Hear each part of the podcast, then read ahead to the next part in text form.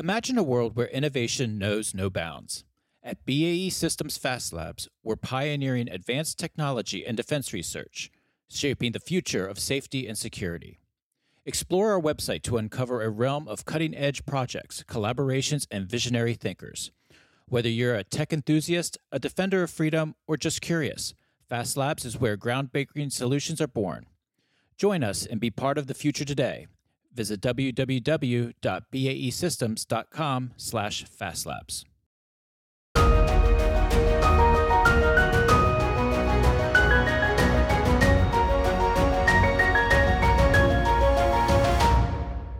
Welcome to From the Crow's Nest in our show daily episode here as we wrap up the third and final day of AOC 2021. I am your host, Ken Miller, Director of Advocacy and Outreach for the Association of Old Crows, and I'm joined here by my special co host, Tala Al Shabut. Welcome, Tala. Hi, Ken. And once again, we are here with Jesse Judge Bourque to join us as we kind of go over some of the highlights and uh, of today's agenda. Welcome, Judge, to back on to From the Crow's Nest. Thank you very much. It's a pleasure to be here.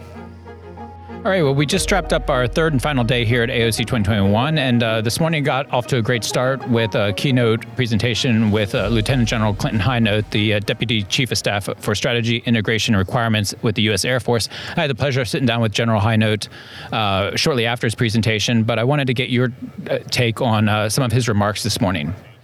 Thank you very much, Ken and Tala. Um, his comments this morning were uh, amazingly. This is it's a it's two days in a row. Uh, for the last three days has been brilliant, but these two days in a row of the of the keynote speakers hitting on exactly the key pieces, uh, the, the, the strategic narratives and the key messages that I think that we need to hear. Uh, the, the, the the community of practice needs to hear and uh, need to understand is coming from the highest levels of the of the department. Um, General Hinote was extremely, I thought he was a very uh, gracious and energetic speaker and as the Air Force's chief futurist, really, uh, really lived up to that role. One of the things that he said that really stuck with me uh, about midway through in his uh, uh in his wonderfully extemporaneous uh, remarks were that every warrior in this world has to be a spectrum warrior. I think that's a that is a key thing to for us to understand. And that helps to signal that at least the Air Force and others in the uh, senior executive pay grades, uh, especially in uniform, are starting to understand that we need to make the shift from uh, uh, uh from a joint fighting force that operates with pieces of spectrum to a joint fighting force that is within the spectrum. As I made my comments, as I said my comments yesterday, it's uh, not unlike the the manner in which a submarine uh, negotiates the, the ocean, is, is within the ocean, right? Our radios, radars, jamming systems, C2, space, and even some, uh, our cyber apertures are within the EMS. And so uh, I, I, heard it best a few years back when a uh, actually a Navy lieutenant commander, when he was fielding a question, he stood up and said, "Well, you know, we're all in two domains: the one that matches our uniform and the electromagnetic spectrum." So I think uh, General Hinote's comments really, really uh, underscore that and and he actually provides a great legacy. And, and the notion of legacy is is very important because it's it's one thing when we talk about advocacy in the electromagnetic spectrum. It's one thing to adopt that ag- advocacy, but uh, General Hinote actually has fought in the spectrum his, his throughout his career. Uh, can, can, you tell us a little bit more about that? Because you, you, are very familiar with his legacy that he's brought to the Air Force. Yeah, yeah. I uh, I was uh, I was I was uh, an admirer of the man already for his position, the things he's done, the responsibilities he have. You know, only just the portion of those responsibilities they can speak about are fascinating. But of course, he's he's compromised in his position that a lot of the the uh, special things that are going on are, are, things that he can't he can't talk about. But one thing that came to light again today was that uh, he was a, a weasel pilot right? And uh, uh, uh F4 and F4G uh, Weasel pilot, right? So so that that's kind of a big deal. That's uh, that's our that's one of our key legacies, and one of the one of the last vestiges of kind of traditional, you know, full press, completely, you know, uh, electromagnetic attack coming out of the, the Vietnam era and, and through the uh, Desert Storm. And War. so he knows from personal experience where we've been and where we've come since then, and, and some of the gaps that have been we've talked about for decades here. Absolutely, absolutely. He's in an interesting position. Uh, uh, it's a trifecta. I want to say right now, he's in an interesting position because he is at senior executive pay grades, so he's got an outsized influence. He's got skin in the game because he was a weasel pilot and was in in uh, in conflict, right? and then he's a member of this he's a member of this larger family that's just trying to get warfighting done. And I think that provides an individual, you know, excellent for the Air Force and excellent for the Joint Force to the extent that his uh, his innovative uh, uh, wishes can uh, can can populate and inform the future force. On innovation, let me uh, let me mention uh, one or two things that he brought up. Right, so he's he's not just attacking the, and this is fascinating to me. So he's not just attacking the fact that we generically need innovation he's questioning the the state of innovation, right? The entire sphere of innovation. How can we decompose this, understand it, and put it back together in such a way that the technology we want is not uh, impeded or, or, or obstructed by the cultures that we face every day? How do we how do we how do we take apart? How do we decompose those cultural obstacles and predispose or induce uh, the Air Force and then by extension the Department of Defense to innovate against its uh, its old legacy interests. And that, that was actually one of the things we talked about in the podcast because we, we I've heard this through with some of the other interviews we've had the the importance of uh, it was brought to us, you know, like the importance of embedding warfighters with the technologists and the innovators. But it also works the other way, where we, if we could embed the technologists with the warfighters and let them see how we fight on the edge, yeah, he, and, and and and that picture can actually open up all the possibilities that we want. Absolutely, what we need to do. absolutely. This is a uh, he. He referred to this as he he pointed to the left and right sides of his brain. You know, he say that we as humans prefer you know, we're right-handed or left-handed. We prefer one side. As cultures, if they're if they're fluid like the commercial uh, market, or if they're hierarchical and less fluid, perhaps like the military uh, ethos, right? We prefer one side or the other. He said we need to be ambidextrous, right? Uh, we need to bring military and commercial innovation together to experience each other, and not only to uh, to constantly and relentlessly populate the uh, system engineering and development cycle with operational expertise, but also make sure that the department is walking in lockstep with with uh, with uh, with commercial entities who provide some of these magic toys that we that we use. Thank you for that, Judge. Our final two sessions uh, focused on 5G networks and building the future all domain force.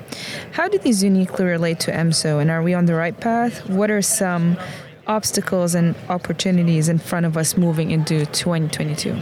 Well, um, uh, one of the things that I uh, that I that I love and I um, that that challenge us, I think, about the uh, the AOC uh, annual symposia are that uh, there is so much rich content and so many different um, complementary but distinct discussions that sometimes they're placed you know, right next to each other, right? So I'm only one person. I can only be in one place at once, and I, I, my my attention span is like a goldfish, right? So if I if I get up from one session and walk into another, sample five minutes, come back like a wine tasting, I'll I'll pick up exactly nothing. So what I did was I made the hard choice, as much as I know that 5G is an amazingly important topic, and working in DoD CIO as I do as as a contract support. I have some some views on that. Uh, uh, um, I was in the uh, I was actually in the Building Future EMSO session, so I got to hear uh, uh, Dr. Conley in that in that in that panel. Right. What I will say about 5G is that very quickly, just as a generic comment, is that it provides great, outstanding commercial opportunities for providing more benefit. with the new technology, perhaps at the same cost and the same infrastructure cost. As a military application, I would say only that we need to probably go uh, a bit cautiously because um, one of my theses has been that systems that are designed for compliance environments, for commercial environments, for civil environments that only have to tolerate routine congestion are not always the best systems in toto to be uh, to be uh, included or to be incorporated in the chaotic, dynamic, escalatory, de escalatory, pseudo random environments of combat that don't have that basic, uh, that, that underlying compliance, uh, that underlying compliance characteristic. So, I think as we uh, as uh, we certainly will because of the beam shaping bandwidth, high technology, high bandwidth, high technologies that 5G and and subsequently 6G provide us. I think we need to be. Uh, I think we need to be uh, uh, um, distinct, uh, distinct and specific and discriminatory with respect to what portions of the technologies that we repurpose into military capabilities to make sure that we pick the meat out of the soup. We get all the good illities out of it, and we don't inadvertently ingest the bad illities, right? Because I've always said if you you hand a soldier an iPhone, then you give them great capability, low price point, very fle- great flexibility, apps, and all that kind of good stuff, and you just solve the targeting problem down to 30 megahertz, right? So you don't you don't want to you don't want to cause a problem by trying to avoid another.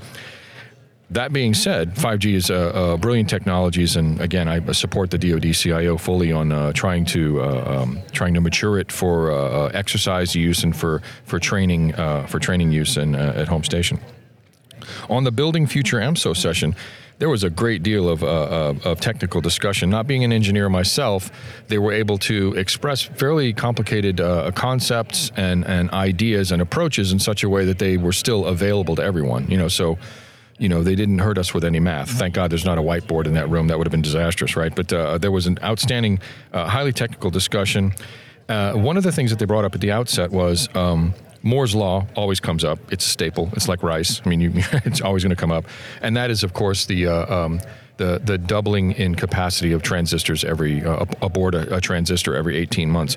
But the the group, the panel, uh, the expert panel that was up on stage mentioned a corollary to that, uh, which is supported by uh, GTRI from data that goes all the way back to 1990. That power, computing power, also doubles in 18 months.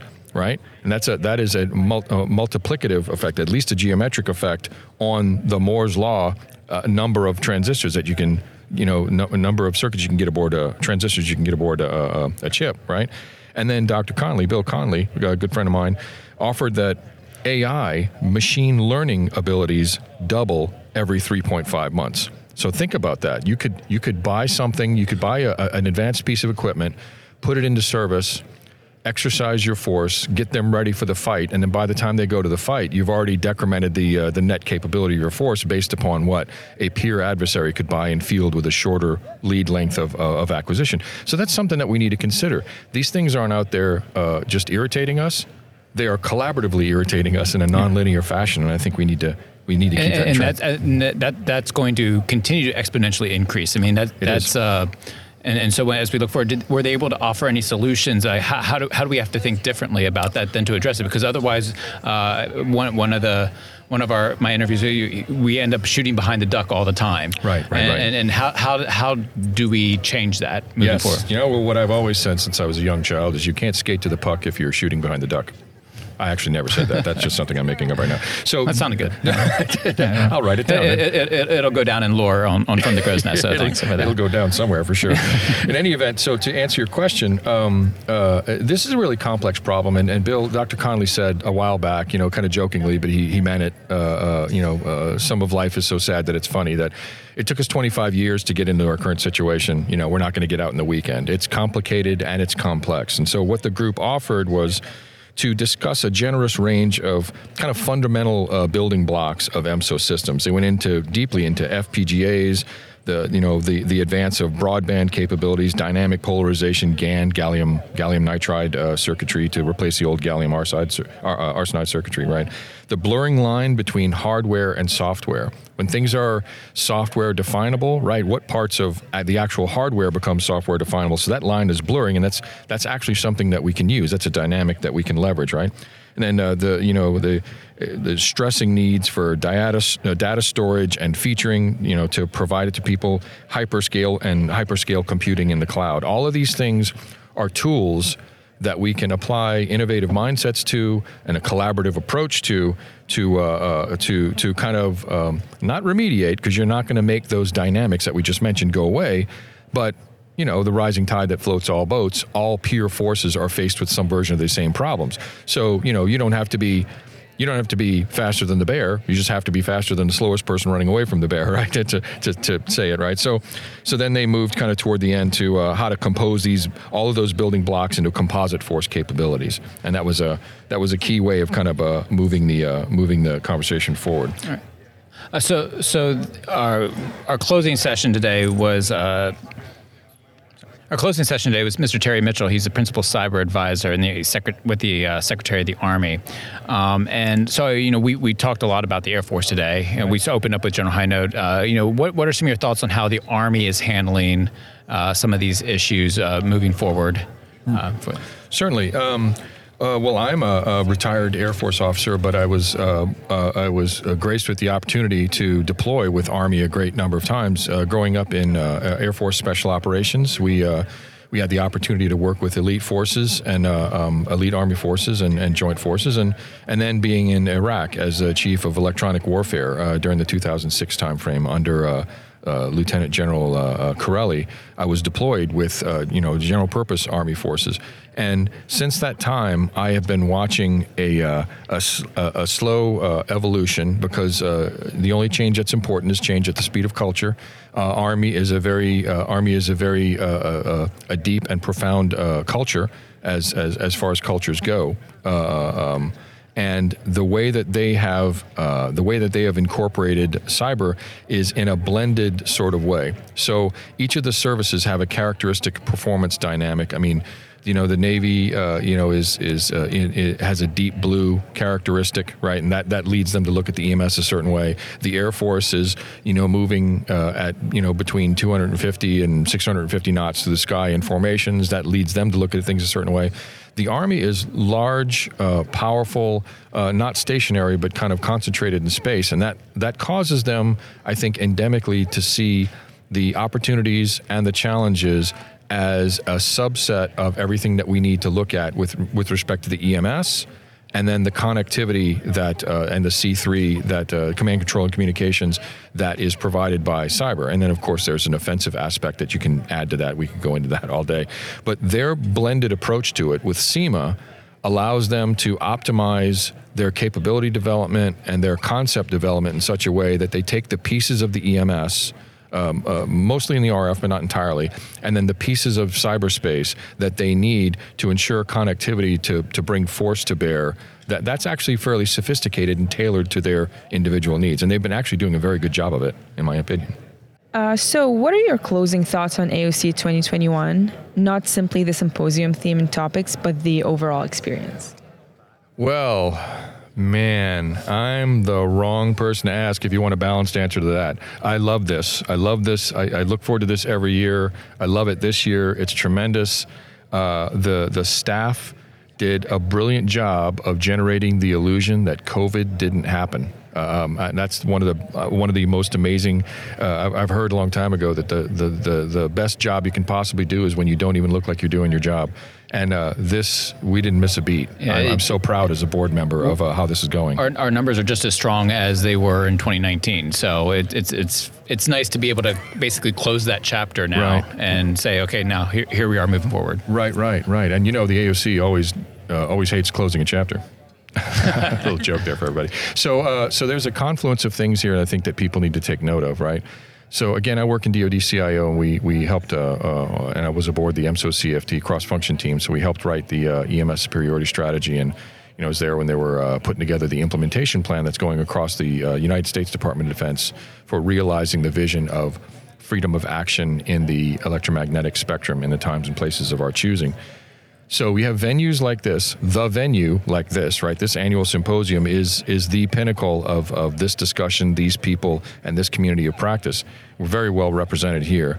At the same time, that the narrative that we have been trying to uh, champion and advocate for coming up as young officers and you know recent retirees from the bottom up now is being wholly uh, it's being adopted wholesale at the highest uh, uh, pay grades, and they're not, you know, they're not talking about other issues. And oh, by the way, let me mention EMS.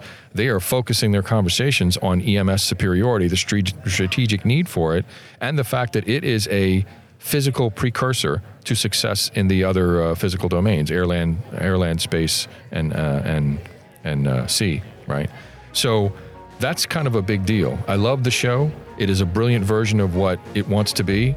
It is doesn't miss a step from the last time we had the opportunity to do this, notwithstanding the pandemic that happened in between, and it is perfectly aligned with the narrative of our most senior executives in the Department of Defense. So this is a great time. It's a great time to be a Crow. It's a great time to be an AOC member. Great. Well, well, well thank you, Judge, for joining us here on uh, Show Daily here to close out AOC 2021. Um, and thank you, Tala, for co-hosting this episode with me. And thank you for doing the Show Daily yesterday with us. Yes, very thank special you so of much, you. Ken. Yeah, yeah. Well, that will conclude this episode of From the Crow's Nest and our Show Daily episode. To learn more about From the Crow's Nest podcast, please visit us on our website at crows.org slash podcast. Thank you for listening.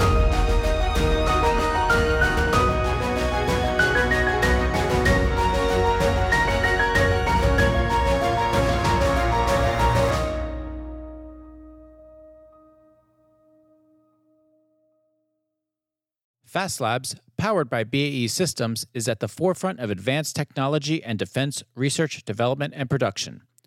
They're pushing boundaries, breaking barriers, and innovating for a safer world.